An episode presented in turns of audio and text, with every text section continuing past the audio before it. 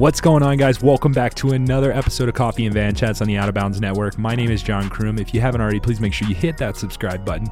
Leave us a review as it really helps out a lot. And hey, if you haven't checked out the Out of Bounds Collective yet, please go do that. They have some of the coolest podcasts to date. If you are listening to this on the Out of Bounds Collective playlist, then please head over to my podcast and website and check some things out. We got coffee mugs, coffee, socks, all kinds of cool stuff.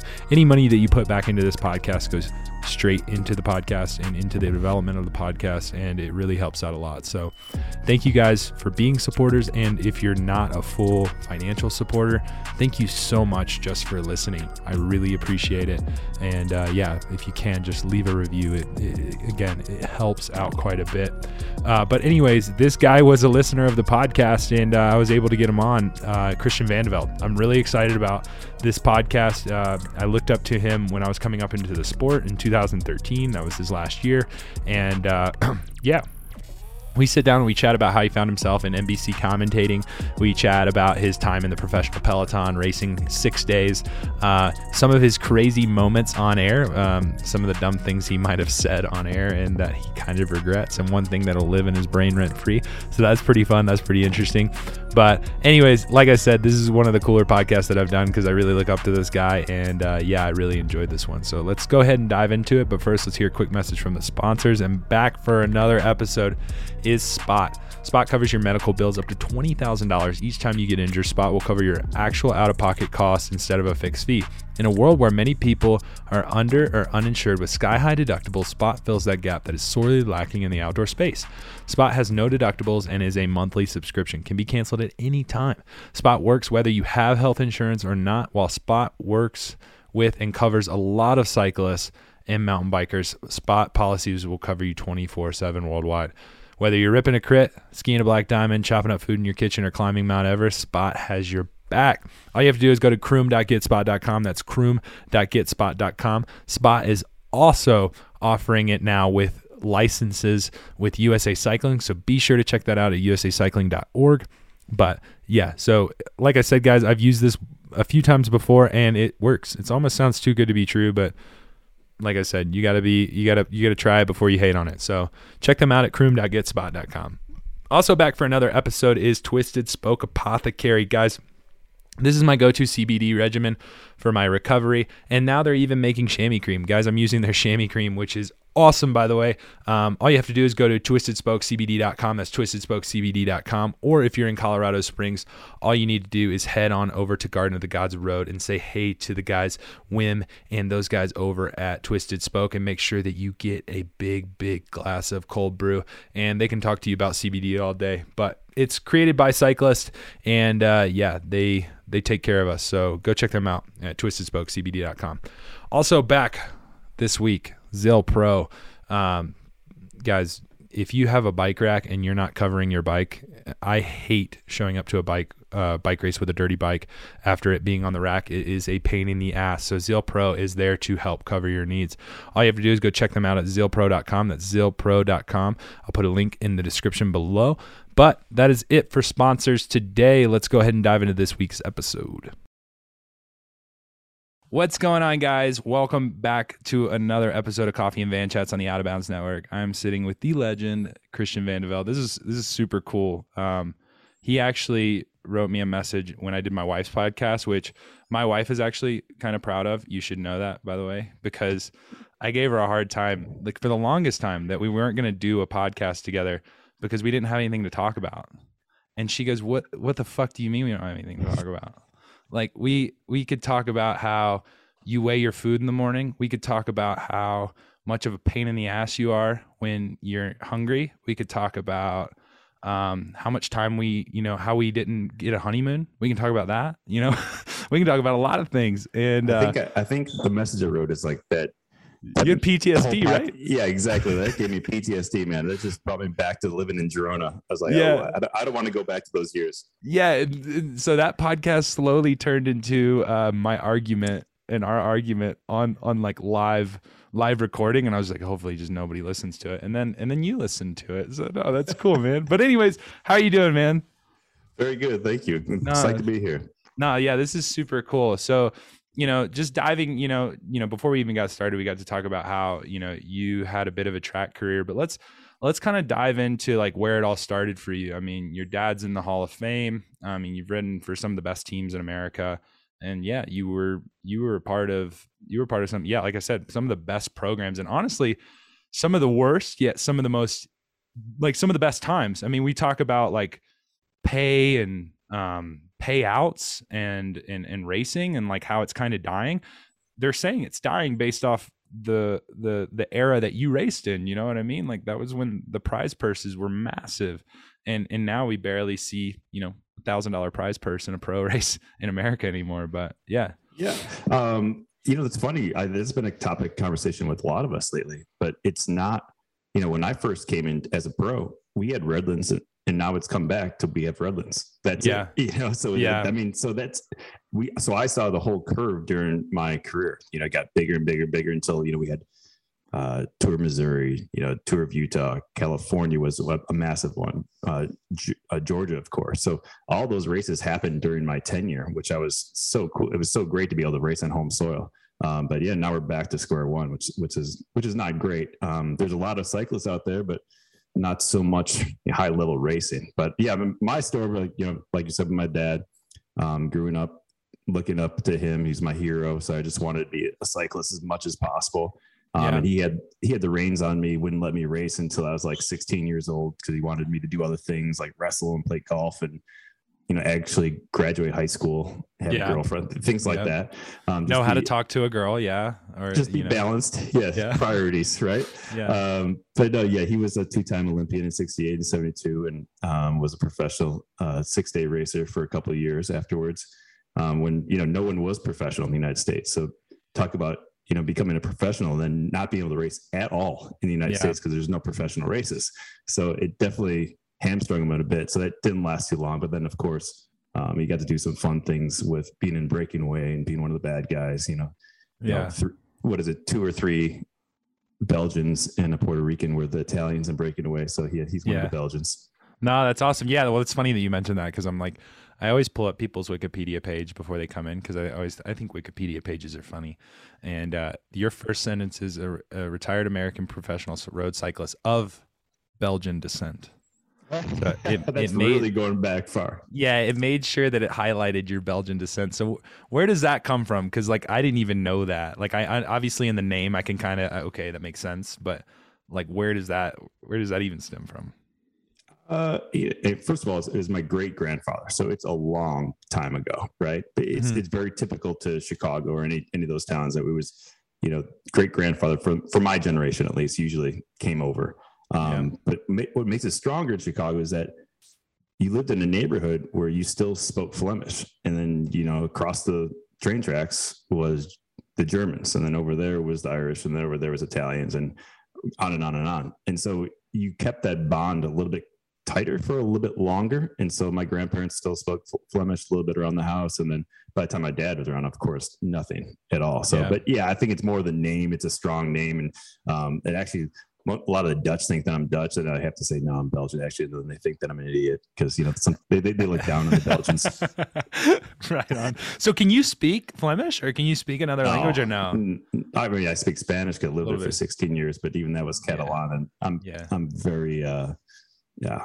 I, I feel really bad for how bad my Spanish is for how long I lived there. Yeah, right on. I'm learning two languages right now, um, or I'm trying to um, learning German. Yeah, English is one of those. German and Spanish. I'm trying. Like I, I, I, used to. So I just got back from Switzerland, and um, the amount of fucking languages those intelligent yeah. people can speak is unreal. Yeah. And I've come to the conclusion that I'm an idiot. And instead of just calling myself an idiot, I'm going to try to fix it this year. And I, I've already got a sense of Spanish. Um, but yeah, I, I got to start working on on something else and just you know because I couldn't even really say hello and it's just hello, you know, in in German, you know, and so yeah, I'm I'm an idiot. But anyways, long story short, um, you you you you said you just got done listening to the Colby Lang podcast where we talked about our recent uh, shell shock from the four day, not even a full six day. So let's talk about your track career because like I didn't even really know that you had a track career, and it's actually really interesting to me how many road guys, and actually from the Garmin Sharp days, there were from the track that just kind of go unheard of. Like even Greg Daniel, who, you know, rode for, you know, the U23 Garmin squad. Um, you know, he was like IP national champion. And, and I didn't know that when he came into the program near the latter half of our track days. But yeah, so tell me, tell me a little bit how you find yourself in the track. Like, did you start there or were you, you know? Yeah, I started there. Um, we had a, a local track called Northbrook in Yeah. Chicago, north side of Chicago. Um, not a great track, but that's Yeah. what we had. Um, and then we had Kenosha, a little bit farther drive in Wisconsin. Also, And, not a great track, but Not a great they- track. I will say this: they are still running. They still have races. So to me, they must be doing something right. Totally. It, it's great. And we had a great camaraderie there and some great riders. But, you know, I live in Chicago. There's no mountains. We had crosswinds, headwinds, mostly headwinds. I don't know why, but it, it was, Yeah. uh, it was, that's what we did. And some, and my father, of course, coming from a track background, um, that's what he wanted. He said that that's the best way to, to really hone your skills and get your foot, your foot in the door. And so that's what I did. And so we had a good group of juniors who were all racing. And then, um, I wanted to qualify for the junior world championships oh man, this is 94. And so the way to qualify in the junior world championships, I was, born in '93. Okay. so You, you could shut up now. Uh, so it was just to be, uh, I think there was only three of us. It was Yeah. the, me- it was the elite men's points race. And so we just, I just had to beat one guy and then we'd go to, uh, the world championships. And I they ended up they only take two of you. you got it. Okay. And so I ended up winning the whole, whole damn race, the, you know, the elite men's as a junior. Okay. And and and this is on my dad's 1972 points race or pursuit bike. So I'm on Hell this yeah. light blue Schwinn Paramount that I just showed you a second ago, Yeah. uh, and a tri spoke in the back. And, and so I was Oh, just out there. man. This was it was a wing and a prayer, and you know I took a lap early, and there was a rain delay, and then That Uh, wasn't had your first track friends- race, though, right? no, I was racing Okay, track yeah. a bit, but I didn't have that much experience. You know, I was still Yeah. you know, I just graduated high school, you know, a month before that. So then, then I was just thrown in the deep end. You know, I was about to go to Marian uh, College right there, right across the street Yeah. um, from, from the Major Taylor Velodrome. And then, you know, national team's like, well, now you, you were uh, selected for the Pan Am Games in the points race. I'm like, holy shit. And then, so I had no idea this. I, I, my only goal was to go to the Junior Worlds. And so Yeah. you, like, do you want to go to Australia? And I'm like, hell yes. And so I just said, forget about college and went straight there. And and uh, yeah. Yeah. then I found myself on the team pursuit team, which you know they had just had big success and got second place at the World Championships in in '94. So um, and that went right into the whole Project '96 for going to Atlanta. Um, So that was really my foray, and you know I I didn't make the Atlanta team, and honestly almost quit the sport. You know uh, from team pursuit just because I was Wow. so I was so upset about that. You know, it was such a, it was so big. Living at the Olympic Training Center, you know, home games, it was insane. And so if you came up short, it was a huge blow. Um, but luckily I, I, you know, persevered and, you know, next year I won the World Cup in the individual pursuit overall. Um, and then got a, a ride on US Postal. Wow. Yeah. See, this right here, like, I mean, honestly, this conversation, like, I'm trying to think about quitting the sport. Like, I almost needed you in like 2019. I think me, Ashton, Colby, Gavin, the whole team, we just needed to all sit down and you needed to tell us it was going to be okay. Cause we were trying to think who else has been in this situation where it's like, you know, didn't qualify or didn't get selected, you know, that could kind of feel the team pursuit vibe because you you literally you spend almost like three years just not racing, really. No, exactly. Just You train, know, train. And, and just back then, we didn't, we didn't know. We, dude, I we rode thirty five thousand kilometers a year in training, like huge stupid Yeah. blocks, and we raced seven times. I mean, it was It was brutal. mental. Yeah. Yeah. So just having that, you know, it's just not fun. You know, I think Yeah. honestly, I was overtrained for the longest time as well. So actually getting a rest after ninety six and go, getting fat, and then then I couldn't do anything wrong in ninety seven. Yeah, right on. No, that's that's super cool. And so that's when you find yourself into the pro cycling ranks. So like you weren't racing pro when you were on Project 96 or like on the road. You were full just the national team, but you know, we did a lot of road races to supplement the training. Um, so we'd go over to Europe and race uh, a bunch of French Cup races uh, in the springtime, some Italian races. Um, so I got some a little bit of, of help there and some uh, looks from some big amateur teams. Um, but uh, luckily, I went head to head with Stuart O'Grady in Adelaide um, in the pursuit. And Stewie, you know, knowing Stewie, he just raced the, the Tour de France. He's exhausted and so I, I I won, and you know that finally got the the look from U.S. Postal. So I- thank you, yeah. Stewie. I need to get Ashton back on the podcast. I would one of these days. I just want to sit down and see what his inbox is like, because like you know what I mean. When you win a race against Filippo Ganna, you're just like, I wonder. I just wonder. You know, I just wonder what your inbox looks like. But uh, but anyways, so so now diving into that. So you but you did some six days as a professional road rider, right?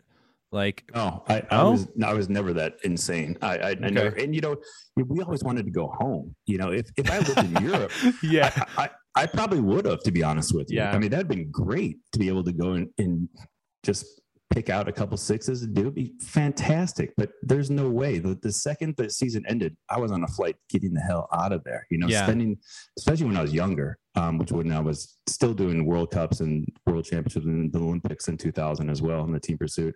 So I would have loved to have done that, but no, I only did it as an amateur. I did, did Copenhagen as an amateur.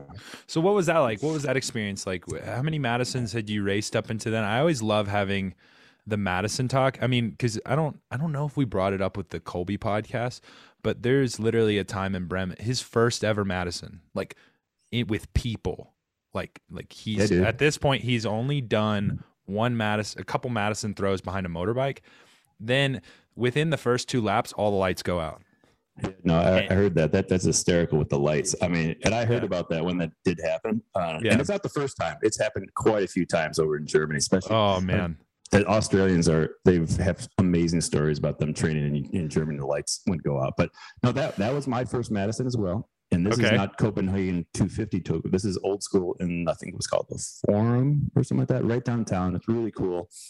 Um, the the home straights were old, right? So like Uh-huh. I don't know, 70s or something like that, 80s, whenever they put that in, and then they would rebuild the corners. And if when you do the exchanges on the home straights, like your back wheeled slide dogs is just like greasy as shit, beer Oh my God. of it. Um, but yeah, no, that was my first, and I forgot it was if that was a 185 or whatever. It was small, you know. It wasn't Yeah. as small. It wasn't small as Ghent, but um, you know. And, but I had my dad had a velodrome, and this is kind of weird. It's kind of like a field of dreams. Like so that that was my job out of high school. Is that I had to put together this velodrome that he it's been in our family for years. yeah, And so, so I had a bunch of experience riding on that. So we put up a uh, Taste of Chicago, for example, and we have bike races, and a lot of good riders come out there and race on that. So I had experience on a smaller track, but Madison, no, dude, I had no idea what I was doing. You know, I was doing everything my dad told me not to do. You know, like going underneath exchanges and just hoping for the best, and just Jesus just take a- the wheel at that point. It's like even if you don't believe in anything, you're just like, oh my god, whatever higher power there is. Like I mean, I will believe in anything at this point because it just like it gets nuts. Because it's funny because it's like you could ride the top five wheels, and it's honestly like a breeze. It's it uh, That's what I it's uh, riding the front, like riding first wheel full gas is easier than riding you know six wheels back.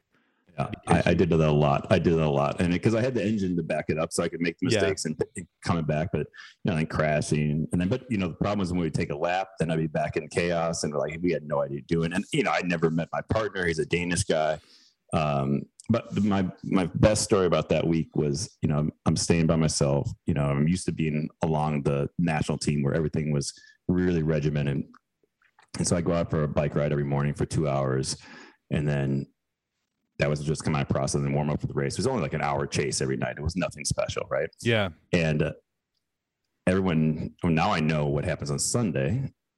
Um, so I went for my usual bike ride in the morning, go by the track to see the the juniors race, and I see my race going on out there. I'm like, oh my god, what have I done? And so I missed the entire Sunday because I didn't realize it's a matinee on Sundays and it's not at night oh yeah, man, so so I went home and packed my bags. and like, I, I'm, I'll never be able to. I can't even do this one week of racing. I'll never make it in Europe. I was just like right back into like I quit the sport.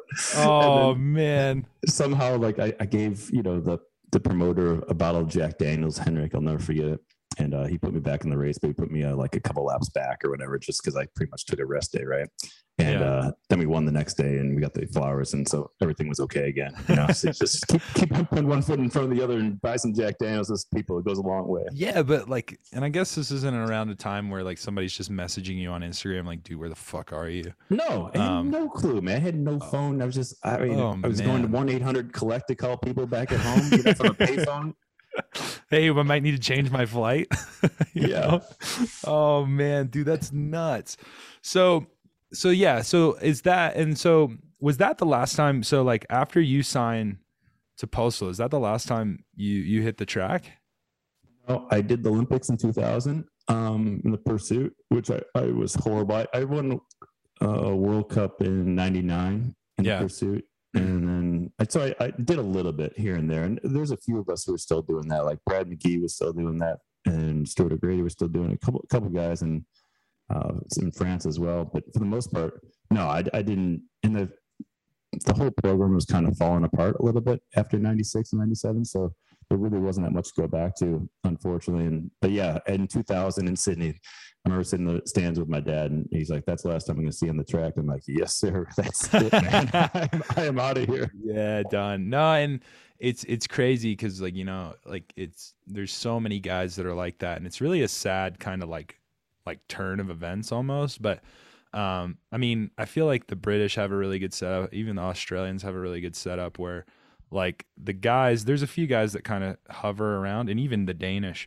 Um, but for the most part, I mean, it's like the guys ride the Olympics, and then hopefully they get a road contract from that and get a new opportunity. Which is sad because, to be honest with you, I geek out still more on track cycling than anything else. You know, and I get to call the Olympics for NBC. Track cycling is amazing. I absolutely love it. You know, and and seeing the six days and Well, this um, year, this Olympics had to be epic for you. Oh, dude, I was losing my mind. Yeah. You know, from the women's side was incredible. It was amazing. Um, the Omnium, obviously. And then, of, and of course, what Ganna did in the team pursuit. What the fuck? I mean, it's, and then just, and just geeking out on the gears and what you guys all ride these days blows my mind. well, saying that, you won a World Cup pursuit. Do you remember the gear that you rode? Or you at least remember the? There has to be a embarrassed. range. I'm embarrassed to Let's say hear what the, I was on a 5215. What is that? That's like a. That's One and a half. ninety six. No Is that a- way. Is that is that too big? Yeah, way too big. Oh, is that 92? 90? Yeah, something like that. Oh my god! What was your time? Like Do you remember? I can probably look At up. the Olympics, at the Olympics, no, I did not remember. I sucked at Olympics. I was, I had zero form. I was hurt and Yeah. beat up. But, um, but I like the 420s. I mean, put it this way: in we rode the same gear in the team pursuit, and we Yeah. did a 406, and I think it was like 145 RPM for the whole time, or 100. Some, Holy shit! Well, dude, it's funny, man. I remember when we were all like, we were begging to ride bigger gears and uh, like when this whole program started. And I remember Jim Miller giving us a hard time, being like, "You can't even beat the Garmin Sharp team." And I know they weren't even close to it. Like your warm up gears are bigger than what they're riding. And I like this is like we're like three months into training. Oh, it's hilarious. And so we're getting our asses chewed out.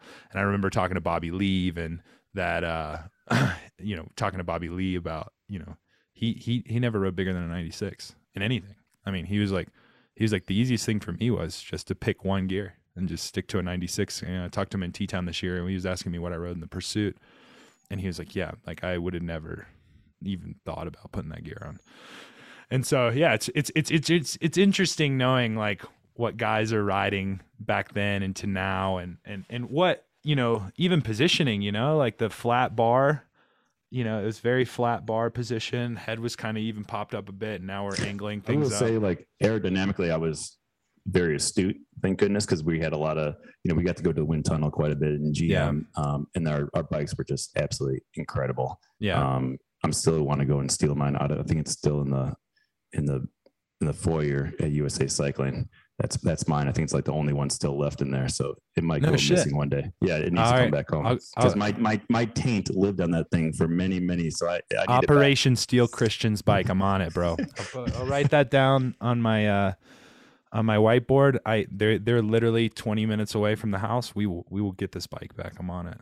no, it, is cool to see the generation gaps. You know, so like for my Yeah. for example, my dad did like five minutes or something like that for they broke five minutes, I think, for uh the team pursuit, right? No, Yeah. in individual, whatever it was, and then 435, I think, was their fastest team pursuit. So then I try to beat their, you know, team pursuit time on myself, you know, and the same thing goes with now that Ashton goes faster than we went in the team pursuit. And anyone went for the team pursuit until 96, until the Italians went. And then, of course, in 2000 with the Germans, right? Yeah. Uh, so everything every 20 years, it seems like it kind of jumps again. So I, I'm kind of getting scared what's going to be like in 20 years from now. Like, how can you keep on? Because, you know, when they first beat four minutes, I didn't think that was possible.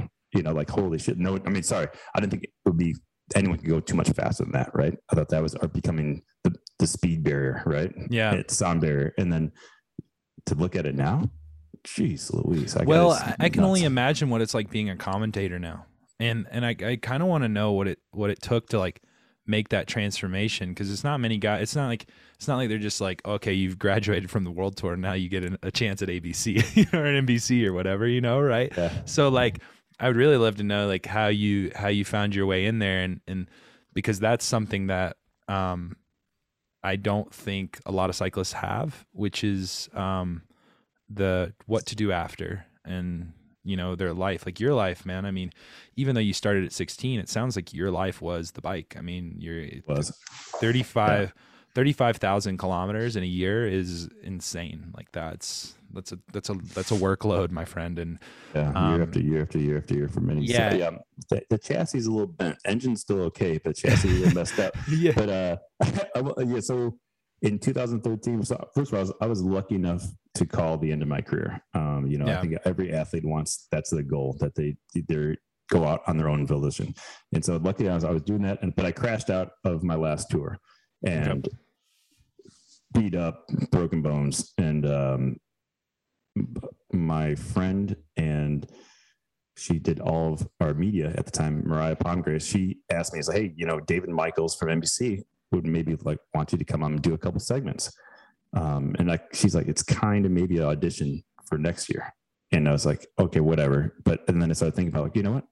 Screw it, I'm going to do it. So I was home in Chicago. I, I booked a ticket back to France yeah and because I was like, you know what, I, you know, of course I had US Pro coming up, which I won the year before, and I should have been doing that, but I said, man, I, I have to start looking into what I'm going to be doing afterwards, and I'm beat up anyways, I don't feel great, so it's not like I'm, I feel like I could win right now anyway. So flew back there, did a couple segments, and you know that was enough for them to take a, a shot at me going into 2014. And you know, I I I think I sucked at it for a while, you know, because it's all they want you to do is be yourself. That's why the reason so hard you so and to be yourself is not easy, especially when you're sitting, you know, like I've known Paul Sherwen. Paul's, you know, was was friends with my father since, you know, I don't, since, I can remember, right? So he'd be coming over for dinner since I was 12 years old. So I knew Paul, I knew Bob a little bit, um, Phil kinda, you know. Then Yeah. all of a sudden, you know, then we're having dinner and it's Bob, Phil, Paul, and I all the time, and I'm like, holy shit, what is happening with my life, you know? Yeah. And which was, you know, great. And then you you find yourself trying to you're almost speaking like them and things like you're not being yourself anymore. So after I shook that, then now I feel like I'm on plane and being myself and, and having a good time. And I absolutely love it. I'm just fortunate to still be a part of sport.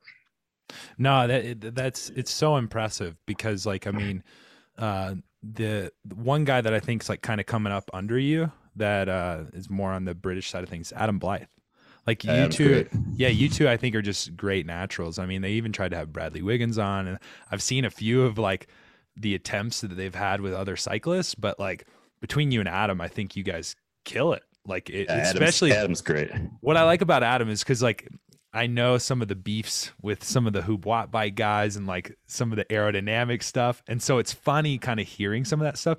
But he, I mean, the moment he came on, he wasn't scared to speak his mind and be himself, and that's kind of why I like his commentating. Um, no, he, he's, he's, he went right into that role and we were like, because when I, we didn't know who we were going to put there because it was a COVID yeah, we couldn't get Steve Porino back on the bike, right? So we Yeah. couldn't get over there. I'm like, we're like, holy shit, who we're gonna get over there that's that's European based.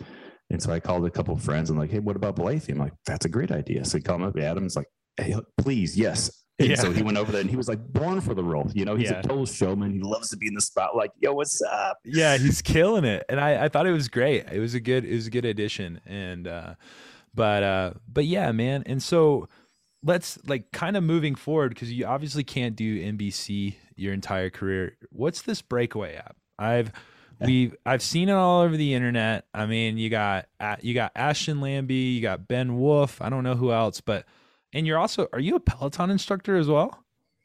I think I've been put on ice by Peloton. Uh, COVID was a good excuse. I was never like a full time Peloton ex- instructor, so I Yeah. was like the only guest instructor.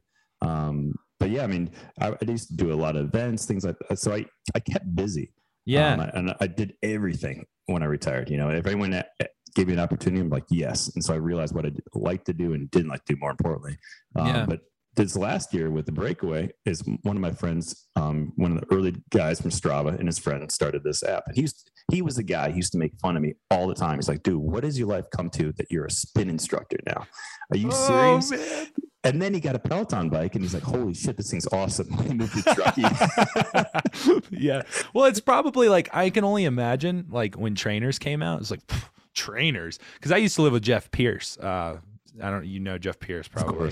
Yeah, I used to live with Jeff Pierce in his basement, and he used to give me the hardest time when I was like, "Fuck, I forgot to charge my Wahoo or my Garmin or whatever," and he's like, "Why do you need that? Like, just go ride, take a clock, and go ride that way for three hours, and then ride back." And it'll be six hours. There you go, buddy. Time- dude, times have times have changed, Pepe. That- yeah. I mean, so over COVID, I didn't have any of these things going on. I didn't have any events, didn't Yeah. have, you know, Peloton. And so Jordan, my friend, who early days in Strava, he's like, I'm, I think we need to do something that, you know, what's the, what's next and really simplifying all this data. Cause there's so much data. Like just so you're saying you're charging this, charging that, you got your whoop, you got the Oura, now you got Oh super sapiens yeah. You get, it's a lot going on. You have to learn. So uh, the breakaway is just simplifying all that, you know, and making it all about you. There's no leaderboards. There's no random segments. Every PR is about performance against what is possible for people your age, your weight, and your Yeah. gender. You know, I mean, so that just makes it easier. And so you against you and just trying to get better. And we're seeing members of Breakaway really pass through what they thought was possible, which is awesome to see. You know, just like in Peloton, it was so cool to see so many of those guys go from a Peloton bike to hey, take my classes, and then all of a sudden they'd be like, I'm going to road bike, and then show up at our camps at a hotel, and then start doing little events Yeah. and things like that. All the way, and they'd never even owned a bike before. So this is really just trying to scale down everything, try to condense all that data, make let us do the hard lifting on the backside because under underneath the hood is is really intelligent, and just make it easy for you to ascertain what I need to do first and foremost. Because people they they just want to be just just tell me what to do, please. yeah. And, you know, make make your hard days hard, your easy days easy, and you're gonna get better. I mean, it's, Yeah, it's no, really for sure, for simple, sure. but it's not Yeah. easy, right? Because Yeah. people have lives, and not everyone wants to have a coach, or they don't have time to have a coach to have a, pro, a program throughout the week. Um, so we're just really trying to hit all those people, and it's it's been a fun process. You know, I never went to school, so having all these, you know, being held, held accountable for all these different devices I have to learn. So on the on the tech side, I'm hurrying up really quickly. Um, but it's it's been a, really fun process, and I'm really psyched about it. So yeah, please go check out the breakaway, y'all. yeah, yeah. No, we'll put a link in the description below for sure, where people can go check that out. Because I think it, I do think it's cool. Because like, um, I, I, you know, I work at CTS and I get phone calls all the time of like, hey, can you coach somebody on Peloton? It's like, uh, not really, but I mean, I can help you and I can help point things out. I mean, in reality, you can like the Peloton coach can coach you on the Peloton. You know what I mean? And so. Yeah. But with some of these apps like uh, FulGaz, I think is a new one that I've heard about. Have you heard of that? Mhm. Yeah, That's- I, that's Aussie, I believe. Yeah, that one's interesting. Between that, Zwift and and and uh, TrainerRoad, and I think it's great. I think I think having more opportunities in the space for doing something different is awesome. Yeah. Yeah, no. Um, let, let me just clarify that it's, it's not just for Peloton. You know, it's it's on the road. It's it's Yeah, whatever yeah. you can up upload. So it's all your power from a Garmin unit. Um, Wahoo's coming soon. Um, we got Zwift, and then of course Peloton. So just congregating all that data. So it, all lives together, which is nice as well. Not having one over here, one over there. Just seeing exactly what you're doing all together. No, that's super cool. Um, and so yeah, so kind of kind of moving forward a little bit. Um, you you've lived probably all over the country at this point, whether it's Colorado, California, just training and doing whatever else, right? Um, and all over the world for that matter. Um, you you you found yourself in Greenville. Um, and for, That's for right. You're I- South Carolina boy, aren't you? dude, I'm from Rock Hill, South Carolina, born and bred. and so, yeah, I love, I love, I love South Carolina. Greenville is like, that's where I started. I looked up to guys like you, George. Like when I, I remember bringing my wife when she was my girlfriend, and I was like 18. I was like, "Do you know who that is? That's that's George, George Hincapie, George, man." And um, I actually was on a. I found myself like I was riding through Travelers Rest, and there was one time I was riding home, and I ran into a group of group of the Masters guys, and I remember just like George was in that group, and I was like, "Oh man, I just did." Uh, and it ended up being it was supposed to be a three hour day that ended up because I had to ride from Easley, South Carolina, uh, to Travelers Rest. Sleasley. Yeah, pretty much. and uh, I they were taking the longer way back, and I was like, ah, fuck it, I'll never get an opportunity like this again. I was a Cat Four road cyclist, and it ended up being an eight hour day for me. Um, but it was the coolest thing in the world. So obviously, what what made you go to Greenville? I mean, like, what made you end up there? Well, I moved back from Girona, Spain. So my wife and kids and I lived in Girona. We had a cool house, um, which actually is the the longest stretch that we've ever lived in one place. so Oh, it's kind of weird. Yeah. So when that we closed that chapter, that was really sad actually. So we moved back to where my wife and I uh, both grew up in Chicago burbs, and after a couple of years, I was like, I, I not even not It's even a couple of years.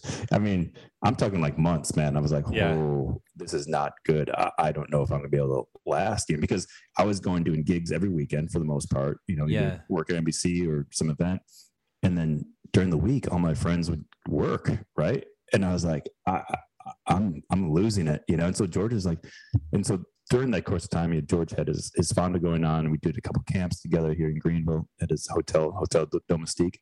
And man, I was like, this is not bad down here. You know, he's like, why don't you come down, give it a shot? And so one day my wife just saw me just kicking a can around the house, just it's just just being just a dick, you know, Yeah. for the longest. And so she's like, all right, oh, let's go. I was like, really? Oh, we, we could do this? And so I immediately just started looking at real estate right away. Yeah. Uh, but no, I honestly, and, and I'm so happy I've done it. It's, it's been such a good quality of life move. Um, then Bobby Julich was right behind me. He moved straight from Nice. I think he bought a house over the internet. Didn't even know what it really looked like until he got here. Um, so yeah, it's in this little town has changed a ton, man. You wouldn't Yeah. even believe. Like since even since I, I've been here for almost six years, and it's crazy to see. No, the every change. every year I leave and come back, it's like a new thing, and the it's not the newest thing, but the thing that I found out about like what four years ago when I came back to do some training um, was Tandem Creperie Cafe. Yeah. That it seems to be the staple of of the cyclists there, which is just like I don't understand how nobody's like 400 pounds living there, but uh, yeah, tho- those things are a little bit too good. yeah, I it's mean, it's actually insane. Um, if you, and- if you do that on you have to time your your ride correctly if you eat that at the wrong time you're gonna have to take a nap on the side of the Oh road. yeah, yeah. Like it's. I mean, you're down for the count. It's like 2,000 calorie crepes, like, and they're savory crepes with sweet. It's uh, it's a big mix, but uh, but yeah. So you find yourself in Greenville, and um, yeah, like what, like, I guess more or less, like, what do you find yourself doing for the con- the continuation of the sport and and and the rest of your career? I guess more or less, like, because it's like I feel like you have your hat and everything. Like you're running camps, you're running you know you're on nbc you are um breakaway app. Like what like what do you see where do you see christian 10 years? Like what do you Oh, what do you want to see? Wow i didn't think we were gonna go to oprah oh this, yeah dude. I'm curious. Um I, I really don't know right now. I mean, ten years is, is seems like an eternity, but I know it's going to Yeah. be gone in a blink of an eye, especially when you you have teenagers in the house all of a sudden. Um, but yeah, you're right. Right now, I'm just I love still helping out the sport. Um, I serve on the board. We got a, a great little junior squad with George's son now, who's way too strong now. All immediately at 13 years old, which is not funny. um, and then so we help out those guys a little bit locally. Um, and, I mean, I'm blessed to be able to go ride with all these guys. You know, just on a, a random Wednesday afternoon, all of a sudden we're riding with some of the, some of the best buddies who were happen to be some of the best cyclists of all time as well. yeah Um, still at my age, I think that's amazing. Um, grab my back door. So that home side is great. You know, NBC is fantastic. Um, the breakaway is has been awesome. Um, I did the the union thing for a while. So I was the president of the union for the last five or six years, trying to get the North Americans back up to par. I still think that we're far away from where we need to be um, as as cyclists for having someone to have their a voice for them. Um, that's that's a totally different podcast altogether. But uh, yeah, I, I really don't know, man. I, I've really been just taking it st- a step at a time, just trying to live a balanced lifestyle. I realized, especially through the last two years in, in COVID, that my time is limited with my kids right now as well. Yeah. I mean, I'm just looking down the barrel of a gun of like three and a half years, and my, my oldest is she's gone in college, you know, Yeah. and so I need to have reasons for them to come back and hang out with the old man. So yeah, uh, that that's my priority, really, to be honest, right right now is is is the kids and and trying to stay home a little bit more. You know, went from 200 days a year in training camps to now 100 with NBC. So just trying to whittle it down. But you know, being able to do the call the Vuelta from my buddy's office downtown Greenville, you know, and call the World Championships and things like that. I mean, that has been a huge silver lining. I know. you I was about to say, did did- did the did COVID, as, as shitty as it sounds, because we've talked about how COVID's affected people negatively, but honestly, some of these cyclists it's actually affected kind of positively in a very morbid way. Yeah. Like, well, I mean, goddamn, there there ain't no COVID in South Carolina, bro. oh Come yeah. I, I, my parents were just in town. I've I, I've I've heard the whole the whole COVID thing. You know, it's uh, yeah. I I've I've noticed that. Uh, mask almost didn't exist there even when covid was rampant so but uh but yeah so do you feel like it's kind of like i guess put a new spin on your career but almost grown with you i guess you know because more or less like right probably when you were just getting started you're like oh my god like i still get to travel i still get to experience stuff but i don't have to suffer up the climb i can just talk about chris froome suffering up the climb this is awesome uh, you know and get paid to do it is. or whatever you know Yeah, which was crazy though, but uh crazy hard as well. Cause you know, because I was so stressed out whenever I was on on the camera. Red yeah. light came out, of freaked out so bad. yeah Um, and then you know, we still drive, and you know, we're still you know, you work like twelve hours a day, fourteen hours a day. oh, i can only imagine yeah um, which I love. But I will say that doing it out of Stamford, Connecticut, is where we have the big studio, and that's where NBC Sports is. So if you ever see anyone for you know Sunday Night Football, or for example, or what we used to be NHL, um, those are all the studios that they, they all use. Um, is great, kind of, and soulless at the same time. You know, so it's it's a 50-50. It's a mixed bag. I mean, I would still love to go back there. There's nothing that replaces actually going and riding that last climb and remind yourself of how hard it is or waking up in the morning and seeing sideways rain and seeing you know really getting a good feel of what the rider is going to be going through that day. And, and to be honest with you geez just seeing light i mean you go i wait i get there at like 3 30 in the morning and i come out you know frozen first of all because the studio's so damn cold and then leave at like 12 30 1 o'clock and you're like oh my god it's it's it's it's still summer it's 85 degrees and there's light and but you're destroyed and then you try Yeah. to go to bed at 7 o'clock it's uh, anyway i i do miss being in france and i hope that we go back one day but i don't know if that's happening man I don't know. It's uh it's an interesting not because of covid not because just because just seeing how good the show easy was it is. you know it was easy the show was great the ratings went up like 25% over the last two years so it's all a good thing oh and they probably oh um, by the way they probably saved a couple million bucks on not driving around a tractor could only imagine. Yeah. and how for hotels and food and gas and um, so i get it but yeah i hope we go back Yeah. Well, no, that's interesting. And so I got two two more questions for you, which you probably you probably know the last one at this point, and hopefully you you've done your studying and you've done because you've you've probably hung out with tons of cool people. So I can only imagine the people you've already had coffee with. But before we do that, I want to hear, and, and this is we're going to be putting you on the spot a little bit.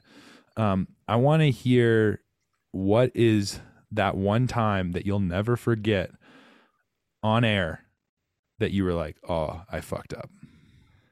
There has to be one time, or you were Oh, just yeah. like, yeah, Well- and, and and you might have to go through a few of them where you're like, oh, I probably can't say that one. I probably can't say this one, but uh, but yeah, what's that one time that you, that will never that lives rent free in your brain forever, and that you're just like, oh man, I'll never never get over that. We'll say one funny, kind of funny. Well, yeah, it's pretty funny. And, and I, I shared this, and I, I kept it in for like seven years. And, I, and we had a dinner party, and, I- and I, I, I told everyone about it, and they, and they keep on. So I don't know if it's a good idea to say it, but I, fuck it, who cares? It's, it's gone. Um, so it, it was we're talking about a rainy stage and it was in the mountains or mixed mountains. So like category twos and threes and maybe one Yeah, or yeah. two. But it was one of those gnarly days, full gas racing, and you can't see shit. And I said something like, you know, you're trying to eat, you're trying to see what's going on, you're taking your glasses on and off to, you know, because they're getting dirty, you can't see through your glasses. But if you take your glasses off, you you get all this schmeg in your eye. Schmeg. Yes, or schmegma. We schmeg. I said schmeg, and and uh, I had no idea what the you know the Yiddish term really meant. I just know that my dad would say, "Hey, you got some schmeg in your eye," or something like that. You know, Okay. that, or you know, and so I just I didn't think anything of it. And then David Michaels marches into the into the studio. He's like, "What was that all about?" And, you know, and Dave is is uh, is Al Michaels' brother. You know, he's been in the game forever. I'm talking, you know, like all through the, you know, the Yanni years in the '80s. You know, when the when the oh, anyway, he's been Yeah. there forever. And he's like, "Yo, what was that?" And he's Jewish, by the way, so he knows what exactly. And uh, I was like, "Uh, "What?" And he's like, "Dude, Shmek, you said Shemek." I was like, "Well." Yeah, so well, I mean that's that's what it is. and he's and uh yeah, so I I learned what that is, and anyone could go and you could go and Google. I'm not going to explain what it is, but yes, that that is uh that's what I said. Oh, And, uh, but yeah, I mean, I've said I've said something. You know, I would say the hardest thing for me, especially right out of the gate, was saying negative things about your buddies. It was like Like they- not making fun of a guy, like while they were not, riding. not, Or- not making fun of them, just saying that they they screwed up. They did a horrible ah, they did a horrible sprint or there was the taxes were just dog shit you know all those kind of things. Like that was so hard for me you know to really to say what you truly feel knowing that they're going to hear about it. And then you know why did you you know why, oh, okay, yeah, yeah, yeah. that so that was that was the hardest thing. And so there was times that i definitely held my punches that i, I shouldn't have you know and but i will say that that was for me the most dramatic right, and out, you know, right out the gate it- it- and like we're not going to stay on it too long, and you don't have to like go down the list. I don't want to bring up dead wounds, but or you know, un, un, peel back wounds or anything crazy. But has there ever like have you ever gotten a text after like a couple days after a stage and they've like rewatched it and they're like, dude, what the fuck? What was that? Why did you say that about me? Have you ever had that? Of course, you know, and a, a lot of a lot of it was, you know, I'd say, you know, it went both, and I would say probably 80 20 for, you know, the positives versus the negatives. Um, Yeah. if I I feel though, if you say it and it's correct and it's, it's truly what you feel, then even if they're upset about it, they're going to get over it because Well, I'm it, trying it to think- happened, you know? Well, I'm trying to think like if I had the opportunity of the job and and I'm I'm doing that, right? And I I say something and I happen to know that individual. Um and it's like, well, dude, you screwed it up. like I was just doing Yeah. my job, you know? It's like Yeah. you've had a But it's different for, for saying that in a conversation with you and I. It's different saying Yeah. to a couple hundred million people. I guess whatever. that's a good point. Yeah, I guess that's a good point. Man, that's and that's your job. That's interesting. See, I would have never even thought to ask you that, and that kind of comes through on its own. Because literally, in my next question, you know, the, fact of how many people you know, it's it's insane. Probably how many of those guys not only you rode with, you probably mentored or they mentored you. Maybe I don't know. Like, there's some guys out there that have been riding forever, um, you know, and so. But Luck- Luckily, there's only one Valverde, you know, right now. Yeah. So there's, there's I mean, we got Cav. I mean, Dan Martin just retired this year. I mean, Yeah. Rohan, Rohan Dennis was was a hard one. He's a great buddy of mine, especially when Yeah. he when he when he dropped the mic and left the Tour de France before the time trial a couple years ago. Yeah, I was like, oh my god, what am I going to say now? You know, that, so that was a story, you know, for the Yeah. whole week, right? Yeah. And it was the most rock star move of all time. They're like, no, I don't like my skin suit or helmet. Watch this. I'm out. Oh my gosh, what a savage. Um, but no, yeah, that's interesting. Um, it, it is interesting to know, like, especially, I mean, I mean, that's kind of the same thing with Adam Blythe. Like, these guys know these guys personally, Yeah. and then they start speaking on them, and you're like, you're wondering if there's beef or like what what the deal is, you know, because they know each other. Where it's like now, it, or they used to race against each other, even, you know, and, and Yeah, and that's that's what really cuts through with Adam. um, yeah, is that camaraderie. You know, even just you know in the scrum in the morning, you're like you don't want to talk to somebody you don't know sometimes, or you don't want to answer Yeah. a question that you know, and they don't have that. First of all, animosity. Not that they have animosity, but they, they don't have a fear, and they're at home was speaking with Adam. You know, and Adam's getting high fives on, when he's on the motorbike from Julian Alaphilippe and random. I mean, that is That's rad. That's awesome. Probably shouldn't do that all the time, but you, for the, because Yeah. Tour de France is upset about it. Not that I care or anyone else, because it's awesome, and we all love it as spectators to see that. Um, but But yeah, it's a no, Ad- safety issue. Like the moment that somebody crashes, the, Tour de France isn't safe anymore. And you know? So yeah, crash. Yeah, but- professionals for but- sure, for sure, for sure. But like you know, that's that's kind of where their heads are at. Yeah. So, but anyways, last question, which like I said, I can only imagine the amount of guys that you've sat down with, had a cup of coffee. So this is probably going to open up a new realm of just different people you can have a cup of coffee with. But um, yeah, if you could sit down and have a cup of coffee with one individual, dead or alive, and who would that individual be, and, and then why would you have that coffee with that individual, and how would you take your coffee? You you're like you said, I, I've been lucky enough to to really hang out with a lot of people that I never thought I would ever get to meet. You know, from Eddie Merckx and Zerku to Bo Bo Jackson. You know, to I was about to say, like, even with your NBC sports background, I can only imagine just who you sat down with. I mean, yeah. I mean, so I think I'd go the complete opposite way. You know, I would. I think that I I would like to have a cup of coffee with my grandpa who passed away Wow. in 2008 Okay. and just unload of all the crazy shit that's That happened you've done? since then. Like, Yeah. like you wouldn't believe what I'm doing right now. I think Yeah. I think that'd be cool. No, that would be unreal. No, that's super cool and, and honestly a great answer. Um, but yeah, so like I said, guys, we will put a link in the description below to the Breakaway app. Um, we will also put a link in the description below to Christian's uh, social media pages and all that website. And you guys can check out this crazy Wikipedia page too, because it's fully just decked out with all kinds of crazy stuff. This guy's had an I insane do not want to be on uh, Dance with the Stars. I don't know who the hell put that in there, but I don't know if it's still there. Hopefully, it's gone by now. But Dancing with the Stars. Were you on Dancing with the Stars? no, thank God, no. I'm a horrible dancer, like Okay. beyond bad. I'll, I'll write an email in that you want to be on Dancing with the Stars. But No, also, uh, also, Go guys, ahead. Also, guys, I'll put a, a form link in, down in the description below uh, for anybody that's willing to help me steal Christian's bike back from USA Cycling. Hopefully, USA Cycling's also listening to this podcast because I think they do, which is kind of cool. But uh, yeah, we Operation Steal Christian's bike is commencing after this podcast, so uh, we're on it. so, but yeah, anyways, guys, thanks for that, and uh, we'll see you next time. Peace.